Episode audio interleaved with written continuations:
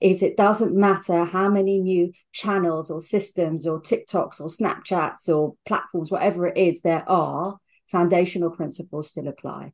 You have to know who your avatar is, you have to know what your voice is and your positioning statement.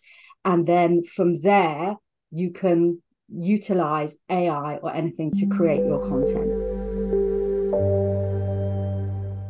Hello, and welcome to the Art of Selling Online Courses. We're here to share winning strategies and secret hacks from top performers in the online course industry.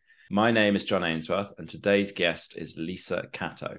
Lisa is acknowledged as a thought leader in the field of business growth using automation for small business and has won multiple awards. She's been a business owner since the early 1990s. She's got broad experience and expertise in both business and marketing. She was an early adopter of digital marketing in the days of dial up modems. She worked with large FMCG and blue chip brands such as Adidas, Unilever, Kellogg's, Quaker, Ferrero Rocher, Nestle, McVitie's, to name a few, in either placing them third party promotional software or making software for promotional use. She's responsible for placing the Adidas ball in EA's FIFA Soccer, and the multitudes of brands in Sony's Gran Turismo are just a sample of the kind of cutting edge innovation that contributes to her story. Now, today we're going to be talking to Lisa about how to keep your students engaged and make them want to buy from you again, how to use AI tools for content creation, and how to use automation for handling communities. Before we dive into our interview, I want to remind you that you can learn how to two to five times your course revenue by going to datadrivenmarketing.co slash webinar.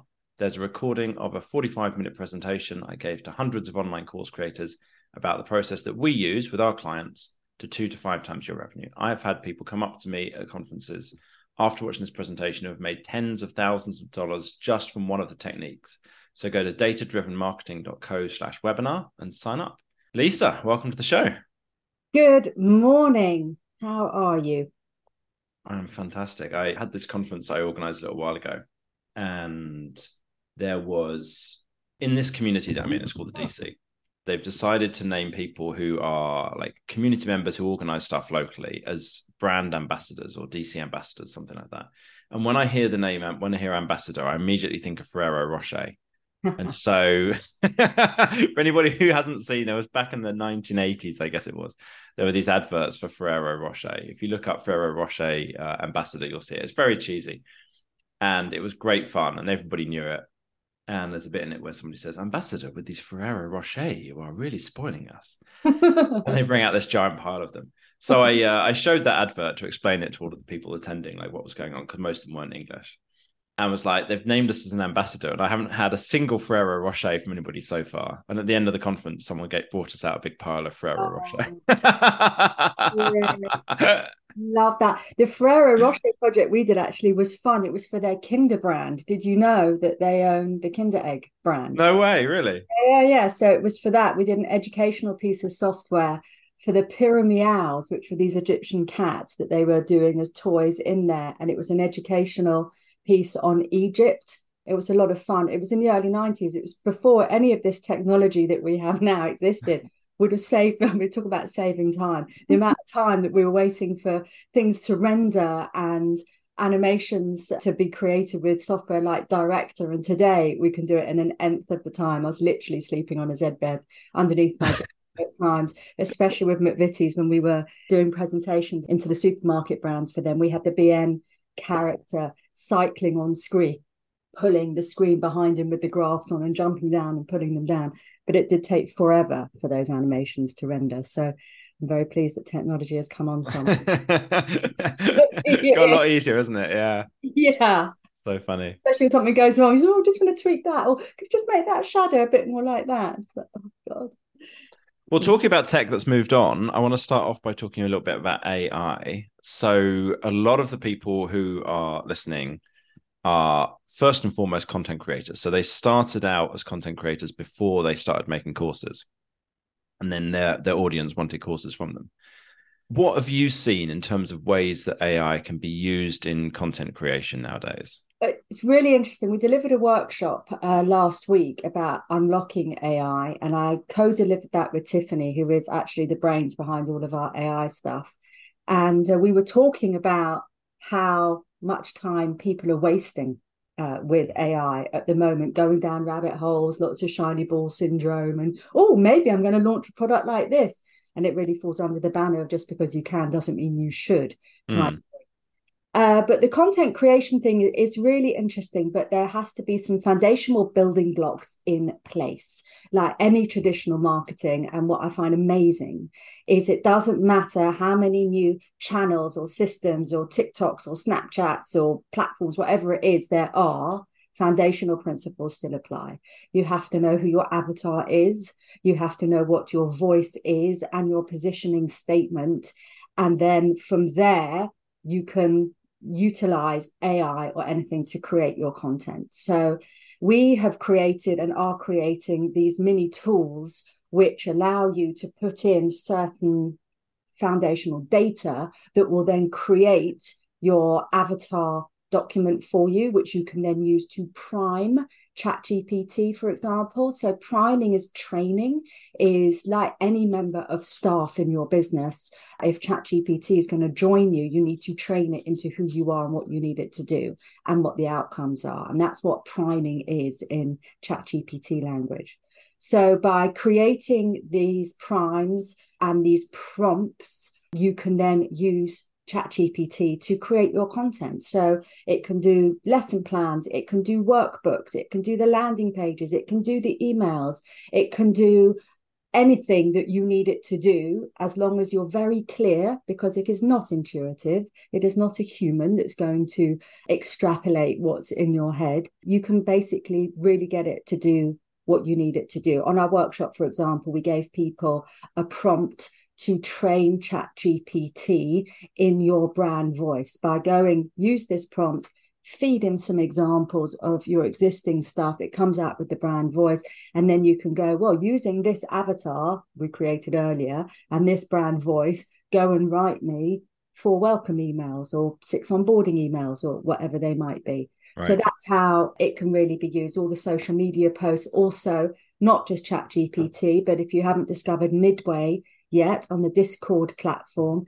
We've been having a lot of fun creating some great imagery, AI imagery. It's absolutely incredible. Uh, Tiffany did a little comparison of the different image generating AI platforms and Midjourney for ease of use and output and stuff came top of our list of uh, great tools to get into. Nice. All right. So starting point customer avatar which is yeah. i mean when we do work with clients before we've even started with them the first thing we'll always do is we've got to have the customer avatar done. So we've got to go do the customer surveys got to create the customer language document all of this. Because people don't understand how powerful it is i think people don't always get excited about that. They're like oh yeah but this isn't doing the work is it? This is just you know but it's like without the research without understanding exactly who your customer is what are their pain points? What are their desires? What is it what kind of language do they use? It's really hard to then do anything else. You're 100% on the money there. And for me it's how many times have you seen an ad irrespective of platform? You might have been scrolling on on instagram or facebook or it might be something you've seen on tv although we don't get to see many ads on tv these days. But, but how many times you go oh my god that's me or you completely tune out and go that's not for me. You know, if I see now, you know, my kids are in their 20s, and if I see anything to do with babies and prams, I'm just tuned out because I'm not the avatar. And I always say to people, if you're trying to speak to everybody, you're speaking to nobody. You need people to go, oh my God, that's me. I'm feeling it. And you can only do that by speaking directly to people. I very much always uh, encourage niching. If you're in America, that's niching to really get a vertical, you know, whether it's uh, people in the health industry and then drilling down into is it is it dentists, is it vets? Because if you can speak directly to them, then the pie is this big and you need this much to be successful. Don't go for everybody and you'll have a lot more success. And it doesn't mean that you can't have more than one avatar, but your messaging needs to be directed at someone like you're having a one on one conversation with them. All right. So you've got your customer avatar figured out. Let's say you've gone, you've done the work, you've done the surveys, you've done the customer interviews, you've figured out your customer avatar, you put it together, you're feeding that into ChatGPT, and you're getting back some emails from it. You're feeding it into Midway, and you're getting back some some images from it as well. Is that the way that AI tools can be used? Is there other stuff that you can be using with AI to kind of help once you've got to that stage? In marketing specifically, because uh, obviously AI can extend to any area of your business. We've got it analyzing sales calls right now as well, especially if you've got a sales team, that's good, or even for self training to know if you've trained, if you've primed it right, of knowing how your conversation went and how you can improve next time. There's the workbooks, there's the downloads, you know, all the things that go into your course to make it a rich and engaging experience. You can leverage AI uh, to do that. Nice, amazing. Okay, so let's switch gears a little bit. Once somebody has bought the course, how do you engage your customers and keep them engaged after purchase? Well, we've got to take a little step back for a second because obviously like the messaging the homework has to be done first uh, the preparation building on a really solid foundation if you want success and that's not to say that you won't have an MVP, a minimum viable product, to see if your idea for a course is actually something that people want. I would the, the finished product is never the first version that you're going to release. I can promise you that. And if it is, your blind spots are uh, going to have people look at your blind spots. So what we do at my business is framed up around the design and implementation of customer journeys. And when we're looking at courses, we're looking at what we call a time to value matrix. So, depending on what type of course you have, it might be a one module, one and done, it might be a mini course. We look at the journey through that. So, let's say it's a subscription model and you're looking at the first seven day onboarding or the first 12 weeks, the first 90 days.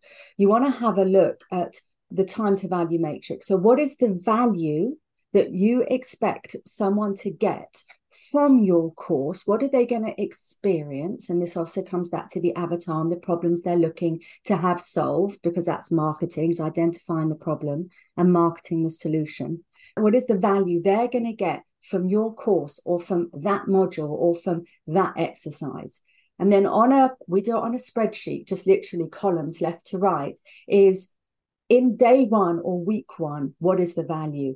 And then it's what are they going to have to do or what needs to be done in order that they're going to see that value? Do they need to watch a video? Do they need to have come and declared their intentions? Fitness courses do this a lot on the community group. Do they need to have finished an exercise or gone out into the world and done something and come back and reported back? So, what is the value? Uh, when are they going to see that value and what needs to happen in order that they have the best chance of that value being attained you map that out for your first seven day onboarding or your first 90 days of your subscription and then put the pieces into play the email delivery the check-ins the sms messaging the accountability. Then you start to get a very sticky space where people feel like they're being held and led not that they've just been sold something and you're on to the next customer. All right. So start off with what is it you actually want them to achieve. So, what's the outcome you want them to have? What's the problems that they want solved? What value do they need to get? Mm-hmm. Then work backwards from there and figure out what do they need to have done in order to achieve that value? What exercises do they need to have done? What routines they need to have developed? What habits they need to have? Whatever the thing is. What video they need to have watched? What exercise they need to have completed? and then work back from that and go what do you need to do to make sure they they do the thing that gets them the outcome that then leads to the eventual value. Yeah. Okay. And then what do you do in terms of setting that up? Do you tend to have a process in terms of like okay well it's likely to be some autoresponder emails some automated sms check-ins. Like how how do you typically see that work out in terms of what's actually implemented? We work with an on track, off track, at risk principle. So if you're looking at any given customer or course delegate, you need to have your metrics in place of what does it look like for somebody to be on track, off track, or at risk. If they haven't logged in for three days, three weeks, does that mean that they're on track or off track? And I've got people who have got courses where the, the average length of time to complete the course is 30 days. So if you break that down, let's say into 10 modules, or at what point do we think that they need a prompt or an outreach? And it, you know, some courses are $30 and some courses you know uh, $10,000 or upwards. So it's you really got to take this and adapt it to what works and what's appropriate to you. But knowing your numbers and being able to track people's progress through your course we use i'm a Keap partner formerly known as infusionsoft so we build tracking campaigns of knowing when people enter and leave modules and lessons. And we have prompts. We go well if they haven't done X, Y, and Z by three days, then we need to send them a prompt or we need to have an alert because it might be a coached environment. We have courses that are supporting people that are paying for coaching as well. So the coach needs to get a notification. But having those numbers and those triggers and knowing when somebody is falling off track because it's going to impact your retention and your possibility for reviews and uh, renewals as well. So if you want people to stay in the course, continue with the subscription, pay money for more courses, or recommend people in, then it's your responsibility to create that experience for them. Nice. Okay. How about communities? I know you've got a lively Facebook group. What's some automation strategies for handling communities? And is that the right starting point, or is there a step back we should take, as we have done in the previous couple of questions? um, Communities are great. Everybody wants to belong. Everybody wants to be around like minded people. I'm a great believer in communities. I am a participant of and lead many. And again, it's about being committed to the experience. Uh, we were talking about ambassadors earlier. If you've got people that have really engaged with your staff or really on board with you, get them G'd up to be ambassadors in the community and keep it going. As far as AI goes, Facebook now has got some great automated assistant tools for making sure that you welcome people, make sure that they are getting the value, and that you are driving people back to that environment if that is somewhere where you want to grow. If you haven't got time for it, having a community is lovely, but if you haven't really got a strategy around mm. that community, then it's kind of pointless with all the noise that we have in our online world right now. If you haven't got the time or the energy, or it's not really worth it to, and you're not going to be able to stand out, then it can be quite challenging. I know that there is other sites which I haven't used that much, like Mighty Networks, for having specifically an online space. So it's really a case by case scenario. As far as AI goes, you know, generating the content, planning ahead, having your content strategy, even if it's, you know, seven days, 14 days, or 30 days ahead of, of knowing what's coming and working backwards. In this words of Stephen Covey, you know, start with the end in mind. If you've got a webinar or a launch or a, a challenge, a, a live challenge, because they're great for engagement, then decide on the date, work backwards and make sure again that you've got everything in place and scheduled and automated as possible so that you can get on with your genius, which is supporting your delegates. Beautiful. Okay. If people want to learn more from you and they want to get some more of these a bit more depth to these kind of insights we've been talking through today, where can they go? What's the what's the Facebook group that you guys got? The Facebook group we've just renamed is Chat GPT and Automation Mastery. It's about, uh, we call it the seven figure unlock, which is about scaling your business to seven figures and beyond. And that is with myself, the Catalyst, and Tiffany, who's AI Edge. That's Chat GPT and Automation Mastery. On my website, which is thebusinesscatalyst.co.uk, if you go slash workshops, you'll see there is access to uh, all of the workshops that we've done, which we get at the moment, we're giving away for free. They're all complimentary, so you can sign up to that. And um, yeah, if you come and follow me on social there or, or, look at the blogs, we do a lot of blog writing. We release at least two a month. Uh, all around the customer journey and data, like you are data driven, is making sure you've got the numbers to make intelligent decisions in your business and business growth. So the blogs are also a good place to. Uh, they're short blogs; they're not long-winded. I have the attention span of a four-year-old with ADHD. and come and join the group and feedback and share your challenges. Be around like-minded people is always uh, a big win for me. And who's like the ideal kind of person who would benefit from working with you? We don't work with startups. We work with people who have been established for two or three years. They're clear on their identity and they find themselves at a bit of a plateau. So uh, there is the S curve in business where we get into business and we go whoosh as we we get immense growth and we put all the energy in but then we find that we're going oh i've plateaued. I don't know what to do. I've got all of these systems and things joined they're not nothing's really joined up. There's a bit of gaffer tape over here and there's some sellotape over there and it all seemed like a good idea at the time but everything's just a little bit messy. And we come in and we help design the ideal customer journey and then we help support we either build it as a done for you service or we will help the team make sure that you know exactly what you need in order to straighten it out to release those bottlenecks plug those gaps and be able to start scaling your business. Beautiful. All right so that's businesscatalyst.co.uk or go to the facebook group chat gpt and automation mastery. Lisa thanks so much for coming on today. Really appreciate your time. Um, if you found the interview useful and you want to get future episodes, subscribe wherever you listened. And if you think that this kind of stuff is going to be helpful to anybody you know, please pass it on. Please let somebody else know about the podcast. Thanks so much for listening. Thank you.